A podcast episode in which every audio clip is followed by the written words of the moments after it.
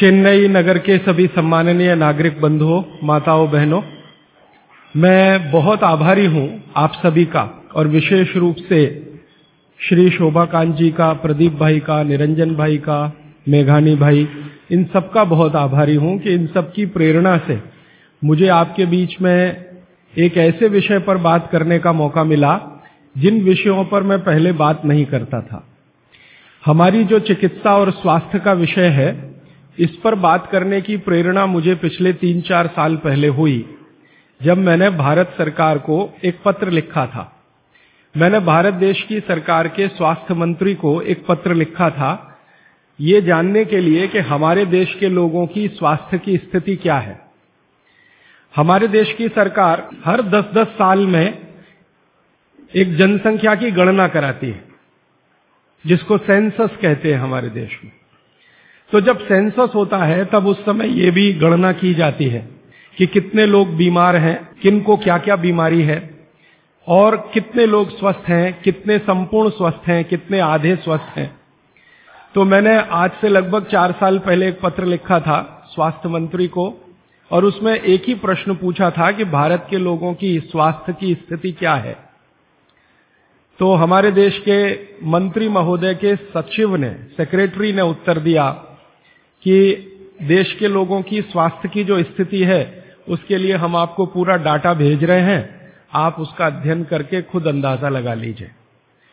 तो सरकार ने जो मुझको डाटा भेजा, वो एक दो पन्ने का नहीं था, वो काफ़ी छह सात सौ पन्ने का मोटा सा एक पुलिंदा था। उसमें जो सेंसस की रिपोर्ट थी, वो पूरी उन्होंने लिखी थी। वो पढ़कर मुझे बहुत परेशानी हो गई।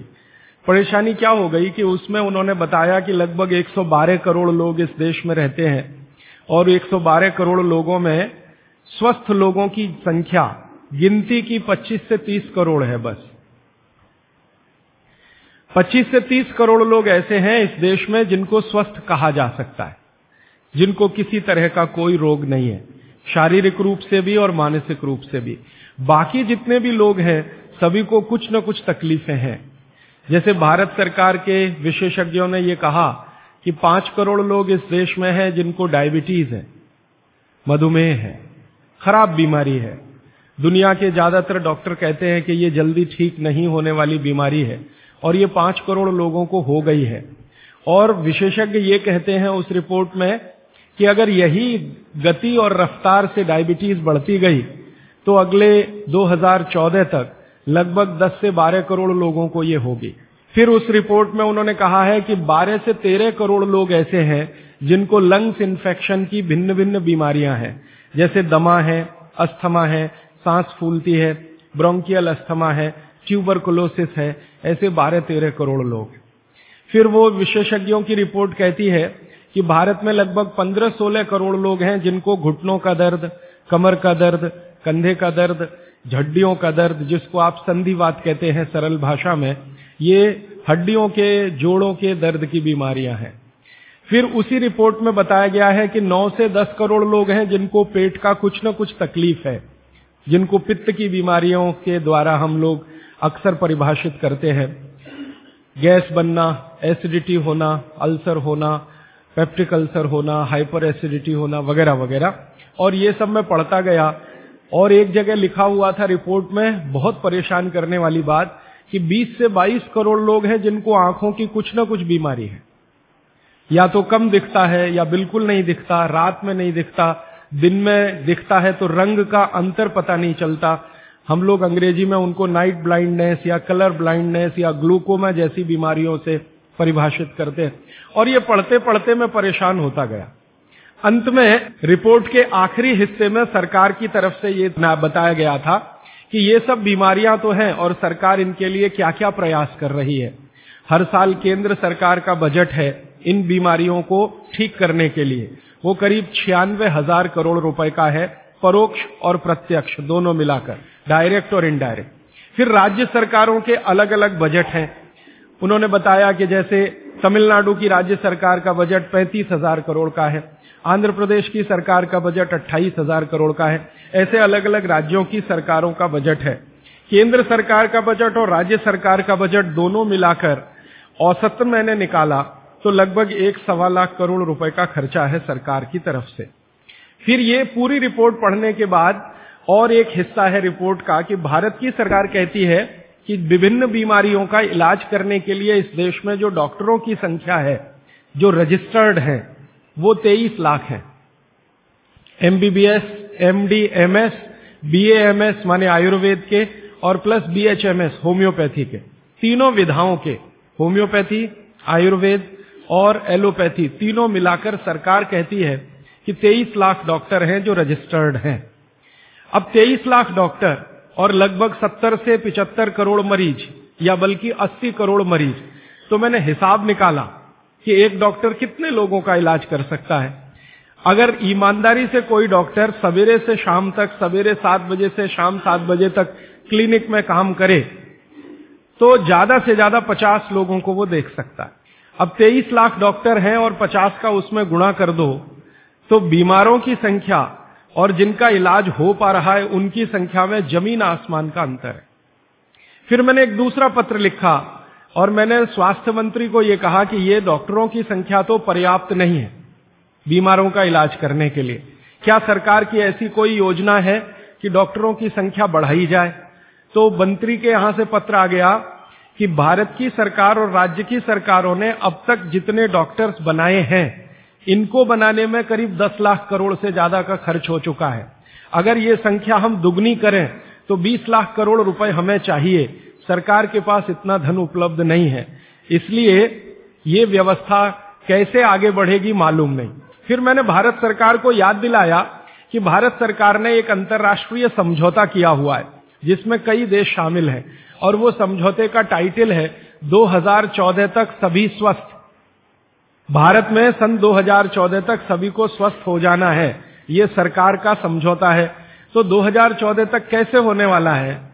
मुझे नहीं लगता कि कोई होने की संभावना है और सरकार स्वीकार करती है कि जिस गति से सरकार काम कर रही है, अगर सभी हिंदुस्तानियों को स्वास्थ्य दिया जाए, चिकित्सा दी जाए तो कम से कम साढ़े तीन सौ साल लगेंगे। ये कैलकुलेशन मैंने कैसे निकाला? हर साल जितने डॉक्टर इस देश में पढ़कर निकल रहे हैं, एलोपैथी, होम्योपैथी और आयुर्वेद के, और उसमें देश का जो ग्रोथ रेट है, दस परसेंट वो जोड़कर हर साल उनकी संख्या बढ़ती जाए तो साढ़े तीन सौ साल में सभी को चिकित्सा और स्वास्थ्य मिल जाएगा। अब पता नहीं, साढ़े तीन सौ साल में कितने जीवित बचेंगे और कितने यहाँ से चले जाएँगे। अब मेरी एक जो दुख की बात है मन की वो ये कि साढ़े तीन सौ साल में जनसंख्या अगर जो बढ़ रही है, उसको जोड़ दिया इसमें तो किसी को भी स्वास्थ्य कभी भी उपलब्ध नहीं हो सकेगा। जब ये जानकारी मुझे आई तो मैं बहुत परेशान हुआ। और मैंने सोचा कि ये तो बड़ी गंभीर स्थिति है। फ़िलहाल पिछले कुछ वर्षों से मैं स्वामी रामदेव जी के साथ जुड़ा हूँ। उनसे जब मैंने इन सब विषयों पर चर्चा की तो वो भी कहते हैं कि बात तो बहुत गंभीर है। सबको स्वास्थ्य मिलना, सरकार के बूते का और सरकार के दम पर और चिकित्सा जो चल रही है इस देश में, उसके दम पर तो संभव नहीं है। कोई और रास्ता ढूंढना पड़ेगा। अब दूसरा रास्ता ढूँढने के लिए मैंने भारत देश के कई बड़े चिकित्सकों से बात करना शुरू किया। ऐसे वैद्यों से बात करना शुरू किया जो आयुर्वेद के बड़े पंडित माने जाते हैं इस देश में। विशेष रूप से एक वैद्य है हार्डीकर, पूना में रहते हैं और उनका भारत में बहुत बड़ा ऊँचा स्थान है। आजकल हिंदुस्तान के आयुर्वेद चिकित्सा के जो विशेषज्ञ हैं, वो उनको आधुनिक चरक कहते हैं। इतनी ऊँची स्थिति है उनकी। हार्डीकर जी की। उम्र उनकी लगभग पिचासी वर्ष हो चुकी है। मैंने हार्डीकर जी से कहा कि भारत की चिकित्सा की जो स्थिति है वो ये है, सरकार कहती है। आप क्या मानते हैं? तो उन्होंने कहा कि भारत में किसी को भी सरकार के भरोसे चिकित्सा कभी नहीं मिल सकती। अगर कोई व्यक्ति चाहे तो अपनी चिकित्सा स्वयं करे, तभी रास्ता खुलेगा और कोई रास्ता नहीं। हार्डीकर जी ने एक दिन मुझे कहा कि तुम जानते हो 200 साल पहले हिंदुस्तान में लोग बीमार नहीं थे इतने। तो मैंने कहा, आप कैसे कहते हैं? उन्होंने कहा स्टेटिस्टिक्स देख लो, आंकड़े देख लो।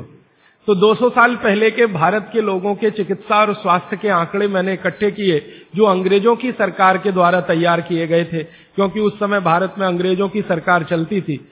तो मुझे हैरानी हुई कि आज जितने बीमार हैं, और उस समय जितने बीमार थे, आज जितनी जनसंख्या है और 200 साल पहले जितनी जनसंख्या है, वो सब बातों को ध्यान में रखते हुए मैं अगर आपको सरल भाषा में कहूँ कि अगर आज 100 प्रतिशत लोग बीमार हैं तो 200 साल पहले मुश्किल से 8 या 10 प्रतिशत लोग ही बीमार थे। अब वो 8 से 10 प्रतिशत लोगों की चिकित्सा के लिए अंग्रेज़ों ने एलोपैथी व्यवस्था यहाँ शुरू की थी, जो शायद पर्याप्त रही होगी, क्योंकि बीमारों की संख्या बहुत कम थी। आज बीमारों की संख्या हमारी कुल संख्या की 70 से 80 प्रतिशत हो गई है और ये चिकित्सा लगभग फेल हो गई है। पिछले 60 वर्षों में आज़ादी के बाद आप सब जानते हैं, सरकार भी मानती है इस बात को कि जितना विकास हुआ है एलोपैथी चिकित्सा का, जितने डॉक्टर बढ़े हैं, जितनी दवाएँ बढ़ी हैं, जितने हॉस्पिटल्स बढ़े हैं, जितनी सुविधाएँ बढ़ी हैं, उतनी बीमारियाँ कई गुना गति से बढ़ गई।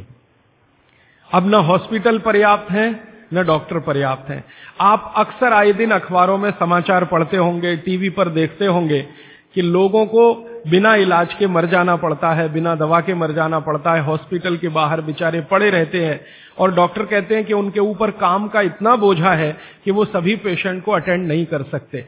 ये दोनों तरफ़ की बातें समझने के बाद मुझे वैद्य हार्डीकर जी की बात समझ में आई कि सब लोग अपनी चिकित्सा करने लगे हैं। तो रास्ता खुलता है सभी के स्वस्थ होने का। तो मैंने एक दिन हार्डीकर जी को पूछा कि क्या यह संभव है कि हर आदमी अपनी चिकित्सा खुद कर ले? तो डॉक्टर की क्या ज़रूरत है? तो उन्होंने कहा है कि डॉक्टर क्या करता है? डॉक्टर क्या करता है? आपसे कुछ बातें पूछेगा। आपको भूख लगती है कि नहीं? प्यास लगती है कि नहीं? नींद आती है कि नहीं? खाना अच्छा लग रहा है कि नहीं? वगैरह वगैरह। और ये सब आप उसको बताएँगे। ये सब बताने के बाद वो अपना कंक्लूजन आपको बताएगा कि आपको फलाना रोग हुआ है या आपको ऐसी तकलीफ़ हुई है। मतलब क्या है? डॉक्टर ने जो कुछ बताया आपके कहने पर, वो कोई भगवान तो नहीं है। ऐसा डॉक्टर तो कहीं नहीं है कि जो आप कुछ भी ना कहो और बता दे कि आपको ऐसा है। शायद ढाई तीन सौ साल पहले रहे होंगे ऐसे कुछ चिकित्सक जो नाड़ी देखते ही बात करते थे कि आपने दस दिन पहले ये खाया। हार्डिकर जी ने मुझे बताया कि ऐसे वैद्य रहे हैं इस देश में जो एक मिनट आपकी नाड़ी पकड़ ले तो बता देंगे कि कल क्या खाया, दो दिन पहले क्या खाया, चार दिन पहले क्या खाया, दस दिन पहले क्या खाया। अब ऐसे लोगों की कमी बहुत है इस देश में, संख्या भी कम है। तो हार्डिकर जी ने मुझे कहा कि आप जो बताते हैं, डॉक्टर उस पर से अपना तय करता है, लेकिन उसमें भी वो पक्का नहीं होता। एलोपैथी चिकित्सा में तो सिद्धांत ही है trial and error trial and error trial and error माने कोशिश करो और गलतियाँ करो, कोशिश करो और गलतियाँ करो, कोशिश करो, माने तीर चलाओ, लगे तो ठीक, नहीं तो तुक्का। ये बात हार्डिकर जी के मुँह से सुनी तो मुझे लगा कि वो आयुर्वेद चिकित्सक हैं, शायद इसलिए ऐसा बोलते होंगे। फिर मैंने ये बात कंफर्म करने के लिए एलोपैथी के कई बड़े डॉक्टरों से बात की। बहुत बड़े बड़े डॉक्टरों से बात की, दिल्ली में, मुंबई में। वो कहते हैं कि देखो, बात तो सही है, लेकिन हम इसको ज़ाहिर में नहीं कह सकते। माने आप जैसे लोगों के सामने नहीं कह सकते कि हम सब ट्रायल एंड एरर पे काम करते हैं। हम सब तीर चलाते हैं, लग जाए तो ठीक है, नहीं तो तुक्का है। माने आपका जो इलाज किया जाता है, वो एक कुछ एजम्पन्स के आधार पर है कंफर्म कुछ भी नहीं है उसमें। काम कर गया तो ठीक है, नहीं तो आप तो मरी जाएँगे। डॉक्टर कहेगा, मैंने तो बहुत कोशिश की, अब मैं क्या कर सकता हूँ? और आप चुपचाप अपने पेशेंट की डेड बॉडी लेके वहाँ से चले आएँगे। मैं आपको एक बहुत गंभीर बात कहना चाहता हूँ। हिंदुस्तान के एलोपैथी चिकित्सा के शीर्षस्थ डॉक्टर जो इस देश में हैं, उनकी एक संस्था है। वो संस्था की एक कॉन्फ्रेंस में मैं चला गया था गलती से। एक डॉक्टर मुझे पकड़ के ले गया था। मेरा जाने का तो कोई अधिकार नहीं था, लेकिन डॉक्टर ले गया था। वो कहता था कि तुम सुनना बस बैठ के, हम बात क्या करते हैं? कुछ बोलना नहीं। कुछ कहना नहीं रिएक्ट नहीं करना, बस सुनना। हम देखो क्या बातें करते हैं। तो उस कॉन्फ्रेंस में तीन दिन में बैठा रहा दिल्ली में। जो बातें होती हैं, वो आपको सुना दी जाए तो आप किसी भी एलोपैथी चिकित्सक के पास नहीं जाएँगे। वो बिल्कुल इस तरह से बातें करते हैं, जैसे कोई कसाई बकरे को काटने से पहले बात करता है। ऐसी स्थिति इस देश में आ गई है। फिर तीन दिन सुनने के बाद मैं परेशान हो गया तो मैंने वो डॉक्टर से कहा, मैं जाना चाहता हूँ। उसने कहा, अब तुम समझ गए हम लोग क्या हैं? तो मैंने कहा, ये आपने मुझे समझाया क्यों? तो उन्होंने कहा, तुम एक काम कर सकते हो जो हम नहीं कर सकते, कि ये बातें दूसरों को समझा दो। ऐसी स्थिति है। उसमें जो सबसे गंभीर बात हुई थी, वो मैं आपको एक वाक्य में कहना चाहता हूँ। वो ये कहते थे, सभी डॉक्टर एक दूसरे से सहमत होते हुए कि 250 वर्षों में एलोपैथी चिकित्सा ने एक ही काम किया है, दर्द से लड़ने का। बस, इसके अलावा कुछ नहीं। 250 वर्षों में एलोपैथी चिकित्सा ने एक ही रिसर्च किया है, एक ही काम किया है, एक ही शोध किया है, वो दर्द से लड़ने का। इसके आगे कुछ नहीं है। और ये बात मैं बहुत घंटों घंटों सोचता रहा, तब जाकर मुझे मन में प्रेरणा हुई कि मुझे तो भारत के लोगों को कुछ और बताने की ज़रूरत है। तब मैंने हार्डीकर जी को पूछा कि अब मेरे समझ में आया, आप बताइए क्या करना चाहिए? तो उनका देखो, आयुर्वेद एक ऐसी चिकित्सा पद्धति है, जिसमें महान महान लोगों ने, चरक ऋषि सुश्रुत ऋषि बागवट ऋषि, निघंटू ऋषि, पाराशर ऋषि, ये सब महान महान लोगों ने एक बात कॉमन कही है और वो ये कही है कि जो व्यक्ति मरीज़ होता है, वो सबसे अच्छा डॉक्टर हो सकता है। इसको आप गंभीरता से मनन करते रहिए। ये बात चरक ने भी कही है, सुश्रुत ने भी कही है, बागभट्ट ने कही है, निघंटू ने कही है, पाराशर ने कही है कि जो रोगी होता है, वो सबसे अच्छा डॉक्टर हो सकता है। क्योंकि उसको अपने दुख और तकलीफ़ का जितनी गहराई से महसूस हो सकता है, वो किसी भी डॉक्टर को नहीं होता। जो अपने दुख तकलीफ़ को गहराई से महसूस कर सकता है, वो चिकित्सा भी कर सकता है। बस उसको कुछ ज्ञान की ज़रूरत है। और कुछ ज्ञान, ज़्यादा नहीं, थोड़ा सा ज्ञान अगर उसके जीवन में है तो वो कहते हैं कि वो हर तरह की बीमारी से लड़ सकता है और दूसरों को मदद कर सकता है। उनके इस वाक्य से मुझे बहुत प्रेरणा हुई कि जो रोगी है वो सबसे अच्छा चिकित्सक हो सकता है। और आयुर्वेद के जितने बड़े पंडित हैं, वो भी मानते हैं इस बात को। वो ये कहते हैं कि आयुर्वेद का पिचासी प्रतिशत हिस्सा, ये बात मैं आप सबको बहुत विनम्रता पूर्वक लेकिन गंभीरता से कह रहा हूँ, इसको आप कभी भूलिएगा मत। आपके जीवन के स्वास्थ्य और चिकित्सा का पिचासी प्रतिशत हिस्सा इतना सरल और आसान है कि आप स्वयं उसे कर सकते मात्र पंद्रह प्रतिशत हिस्सा ऐसा है जिसमें आपको किसी विशेषज्ञ की मदद की ज़रूरत पड़ सकती है। मात्र पंद्रह प्रतिशत। अगर परसेंटेज में बात किया जाए तो आप जानते हैं तैतीस प्रतिशत पर आदमी पास हो जाता है। और उसके ऊपर सेकंड डिवीज़न थर्ड डिवीज़न और 60 पे तो फ़र्स्ट डिवीज़न होती है। 75 परसेंट पे तो डिस्टिंक्शन आ जाती है। मैं 85 परसेंट की बात कर रहा हूँ। 85 प्रतिशत, पिचासी प्रतिशत चिकित्सा और स्वास्थ्य का हिस्सा ऐसा है जो आप स्वयं अपने जीवन में कर सकते हैं बिना किसी विशेषज्ञ की मदद के। बस 15 प्रतिशत हिस्सा है जिसमें किसी विशेषज्ञ की ज़रूरत है। और आपको मैं एक आगे की बात कहता हूँ कि ये जो 15 प्रतिशत हिस्सा है आपकी ज़िंदगी का, जिसमें आपको विशेषज्ञ की ज़रूरत पड़ती है, ये हिस्से में सबसे कम बीमारियाँ हैं। सबसे कम बीमारियाँ। माने जहाँ आपको विशेषज्ञ की आवश्यकता पड़े आपके जीवन में, वो बीमारियों की संख्या सबसे कम है। और जहाँ विशेषज्ञ की ज़रूरत नहीं है आपको अपने जीवन में, वो बीमारियाँ सबसे ज़्यादा है। इसका माने कि हम पिचासी प्रतिशत तो डॉक्टर हो ही सकते हैं। कंक्लूजन इस बात का यह है। अब आप अगर पिचासी प्रतिशत से और बेहतर डॉक्टर होना चाहते हैं तो बागवट ऋषि कहते हैं कि अपने शरीर को थोड़ा जान लीजिए, बस। और वो दूसरी महत्व की बात कहते हैं कि अपने भोजन को पहचान लीजिए। शरीर को जान लीजिए, भोजन को पहचान लीजिए तो वो कहते हैं आप हंड्रेड परसेंट डॉक्टर हो सकते हैं।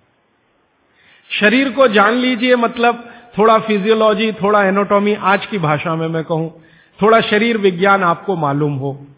और ये बहुत आसान है आजकल, कोई मुश्किल काम नहीं है। भारत सरकार ने विभिन्न तरह की छोटी छोटी पुस्तकें छपा रखी हैं, जो बच्चों को पढ़ाई जाती हैं। एनसीईआरटी के सिलेबस में अब तो ये आ गया है। वो किताबें बाज़ार में उपलब्ध हैं। आप खरीद लाइए और आपको थोड़ा फिजियोलॉजी तो समझ में आ ही जाएगा।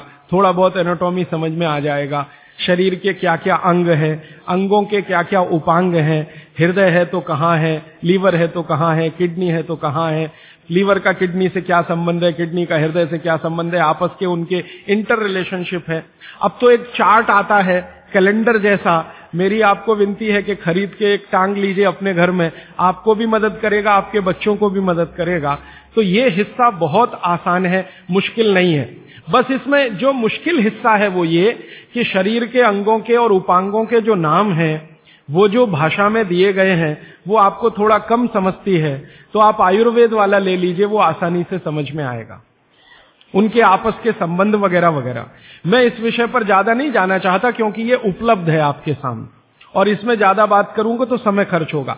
आपको सिर्फ़ संकेत कर रहा हूँ कि आज आप चाहे तो आज नहीं तो एक दो दिन में कुछ ऐसी पुस्तकें फिजियोलॉजी एनाटॉमी की खरीद लें, नहीं तो एक कैलेंडर चार्ट आता है, वो ले लें, दो तीन कैलेंडर के चार्ट आते हैं, वो ले लें। अभी सरकार ने एक बारह कैलेंडर का चार्ट निकाला है, बहुत ही सरल भाषा में है, बहुत आसान है। उसको घर में टांग कर पलटते रहें, देखते रहें। ज़्यादा से ज़्यादा आठ दस दिन आप देखेंगे आपको समझ में आ जाएगा लीवर क्या है हृदय क्या है, किडनी क्या है, आपस के इनके फ़ंक्शंस क्या है। ये बात बागवट जी कहते हैं कि थोड़ा शरीर को जान लो और भोजन को पहचान लो। अब उसमें आगे उन्होंने एक सूत्र लिखा है संस्कृत में कि शरीर को जानना अगर है तो ठीक है, इसको जरा और समझिएगा। शरीर को जानना है तो ठीक है, लेकिन भोजन को पहचानना सबसे ज़्यादा ज़रूरी।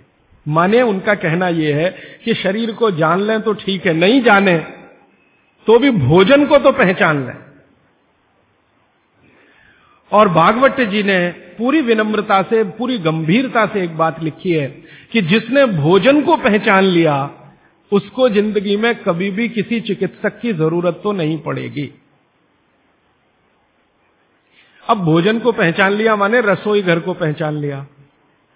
सीधी सी बात है। और भागवती जी कहते हैं कि जीवन की सबसे बड़ी खोज अगर कोई है तो वो रसोई घर है।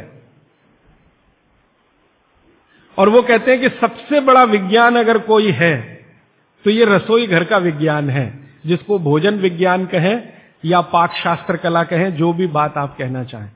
वो ये कहते हैं कि इससे बड़ी खोज पूरी दुनिया में हुई नहीं और अगले हज़ारों साल होगी नहीं। इतनी गहरी बात वो कहकर चले गए यहाँ से। वो कहते हैं कि पिछले हज़ारों साल में हुई नहीं, भोजन से ज़्यादा रिसर्च, और अगले हज़ारों साल में होगी नहीं। और मैं अपने अनुभव से और आप खुद अपने अनुभव से ये बात कह सकते हैं कि दुनिया में भोजन और रसोई पर सबसे ज़्यादा रिसर्च अगर कहीं हुई तो भारत में हुई, और अगले हज़ारों साल भी होगी तो भारत में ही होगी। क्यों? दूसरे देशों में भोजन ही नहीं है। रिसर्च क्या करेंगे? हो भोजन तब तो रिसर्च करें। आप में से बहुत सारे लोग यूरोप गए होंगे, अमेरिका गए होंगे, आप देखिए भोजन क्या है उनके पास। ले दे के एक पाव रोटी और डबल रोटी। अब वो आलू से खा लो या प्याज से खा लो, प्याज से खा लो कि आलू से खा लो। उसको बीच में काट के प्याज भर लो या प्याज बगल में रख के खा लो। उसको पिज्जा कह दो, बर्गर कह दो हॉट डॉग कह दो कोल्ड डॉग कह दो, वो प्रिपरेशन तो एक ही है ना? और वो प्रिपरेशन है मैदे का, मैदे को सड़ाकर बनाया हुआ। इसके अलावा उनके पास कुछ है नहीं जिसको फ़ूड स्टफ़ कहा जाए। माने सॉलिड भोजन। मुख्य भोजन कहा जाए, वो उनके पास एक ही है, पाव रोटी, डबल रोटी। उसको वो मछली से भी खा सकते हैं, गाय के मांस से भी खा सकते हैं, बकरे के मांस से भी खा सकते हैं, या वगैरह वगैरह कहीं से कुछ भीख में मिल गया, दाल, चावल वगैरह तो उसके साथ खा सकते हैं, वो सब भीख में मिला हुआ है। उनके यहाँ कुछ होता होता है नहीं। मैं आपको एक छोटी सी जानकारी देना चाहता हूँ। एक बार एक विदेशी व्यक्ति से मेरा झगड़ा हो गया। एक जर्मनी का व्यक्ति था, उससे झगड़ा हो गया। झगड़ा कुछ इस बात का था कि भारत महान है कि जर्मनी महान है। ये जर्मनी के लोगों को आप जानते हैं, थोड़ा शॉविनिज्म बहुत है।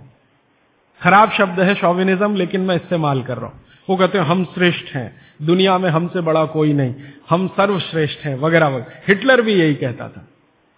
तो उसकी महानता की हवा निकालने के लिए मैंने उससे कुछ सवाल कर लिए। तो परेशान हो गया, लेकिन जर्मनी की असलियत सामने आ गई। मैंने उसको पूछा, तुम्हारे देश में क्या होता है? गन्ना होता है, गन्ना। Sugar cane. तो उसने कहा, नहीं होता। आम होता है, आम नहीं होता। केला होता है, नहीं होता। चीकू होता है, नहीं होता। संतरा होता है, नहीं होता। मुसम्मी होती है, नहीं होती। जब बहुत परेशान हो गया तो कहने लगा, देखिए मिस्टर राजीव दीक्षित, कोई भी मीठी चीज़ मेरे देश में नहीं होती। अब बात आगे करिए। कोई भी मीठी चीज़ मेरे देश में नहीं होती। एक वाक्य में उसने खत्म कर दिया। फिर मैंने कहा अच्छा चलो। मीठी चीज़ नहीं, कड़वी चीज़ पूछते मेथी होती है, मेथी। मेथी तो मीठी नहीं है। तो मेथी होती है? उसने कहा, नहीं होती। पालक होता है? नहीं होता। चुकंदर होता है? नहीं होता। फिर थोड़ी देर में परेशान हो गया। कहने लगा, हरे पत्ते की कोई चीज़ मेरे देश में नहीं होती। तो मैंने कहा, फिर होता क्या है? तो उसने कहा, दो ही चीज़ें हैं। एक तो आलू होता है और एक प्याज होती है। तो आलू को प्याज में मिला के खा लो या प्याज को आलू में मिला के खा लो, और कुछ नहीं होता। फिर मैंने उसको गिनाना शुरू किया कि देखो, भारत में क्या क्या होता है। मीठी चीज़ों में क्या क्या होता है? खट्टी चीज़ों में क्या क्या होता है? तीखी चीज़ों में क्या क्या होता है? कसैली या कड़वी चीज़ें क्या क्या है? छह रस है ना? षड रस की बात कही जाती है। छो रस में मैंने गिनाना शुरू किया तो वो कहता है कि यार, इसमें तो एक एनसाइक्लोपीडिया लिख जाएगा। मैंने कहा, यस, भारत में इतना ही होता है। और मैंने उसको जब ये कहा कि ये हर गाँव में होता है, तब तो वो बहुत परेशान हो गए। मैंने कहा, हर गाँव में होता है। सात लाख बत्तीस हज़ार गाँव है, हर गाँव में ये सब होता है। माने किसी गाँव को दूसरे पर निर्भर रहने की ज़रूरत नहीं है, नमक को छोड़कर। तब उसने कहा कि सच में, इंडिया इज़ ग्रेट। ये ग्रेटनेस है अपने देश की। हमको अगर ये समझ में आती है तो बागवट जी की बातें हमको बहुत अच्छे से समझ में आएँगी। मैं बागवट जी के बारे में एक दो जानकारी और देकर विषय पर आना चाहता हूँ, ये भूमिका के रूप में कह रहा हूँ। बागवट जी भारत देश के उन महान ऋषियों में गिने जाते हैं, जिन्होंने चरक से भी ज़्यादा काम किया। ये बात को बहुत ध्यान से आप सुनिएगा, लेकिन मैं विनम्रता पूर्वक कह रहा हूँ। अब तक हमने बार बार चरक का नाम सुना है, चरक चरक चरक। बागवट जी चरक के शिष्य थे। और चरक ने जितने साल काम किया, उससे डेढ़ गुना ज़्यादा काम बागवट जी का है। चरक जी के जाने के बाद चरक ने जो सूत्र लिखे हैं, जो उनकी खोज है, रिसर्च है, चरक संहिता जो पूरा का पूरा शास्त्र है, उसके एक एक सूत्र को प्रमाणित करने का काम बागवट जी ने किया। प्रमाणित करने का मतलब ऑब्जर्वेशन करना, फिर जैसा रिज़ल्ट है वैसा ही प्राप्त करना। जैसे चरक ऋषि ने कहा, ये खाने से ये होता है। मान लो उन्होंने एक स्टेटमेंट कर दिया कि ये वस्तु खाने से ये होता है। बागवट जी ने उसको प्रमाणित करने में 25 साल लगा दिए 20 साल लगा दिए 30 साल लगा दिए, और जब तक देख नहीं लिया, तब तक उसको लोगों को कहने लायक नहीं माना। हमारे आयुर्वेद चिकित्सा शास्त्र के जो विशेषज्ञ हैं, वो ये मानते हैं कि चरक जो थे, महापंडित थे। बहुत ऊँचे स्थान के व्यक्ति थे। लेकिन बागवट जी थे, वो साधारण आदमियों के चिकित्सक थे। इसका मतलब क्या है? इसका मतलब यह है कि चरक ने जो बातें बहुत गहराई से और गूढ़ शब्दों में कही हैं बागवट जी ने उनको बहुत सरल करके साधारण लोगों की समझ में आए, वैसा प्रस्तुतिकरण कर दिया है। भागवत जी की ये दो पुस्तकें, अष्टांग हृदय और अष्टांग संग्रहम पढ़ने के बाद मुझे लगा कि मैंने चरक को पढ़ लिया, सुश्रुत को पढ़ लिया, निघंटू को पढ़ लिया, सबको पढ़ लिया, क्योंकि उन्होंने सबका निचोड़ डाल दिया उसमें। और वो ये कहते हैं कि अब मैंने जो तैयार कर दिया है, अष्टांग हृदय या अष्टांग संग्रम ये आम आदमी के लिए है। वो चाहे तो इसका पालन करे और अपने जीवन में मेरी तरह से सुखी और निरोगी रहे। बागवट जी 135 वर्ष तक ज़िंदा रहे। और उनके शिष्य बताते हैं कि उन्होंने इच्छा मृत्यु को धारण किया। माने उनकी इच्छा हो गई थी कि अब बहुत दिन ज़िंदा रहने से कोई फ़ायदा नहीं है तो मृत्यु को वरण किया। ऐसे पंडित आदमी इतनी कमांड अपने शरीर पर।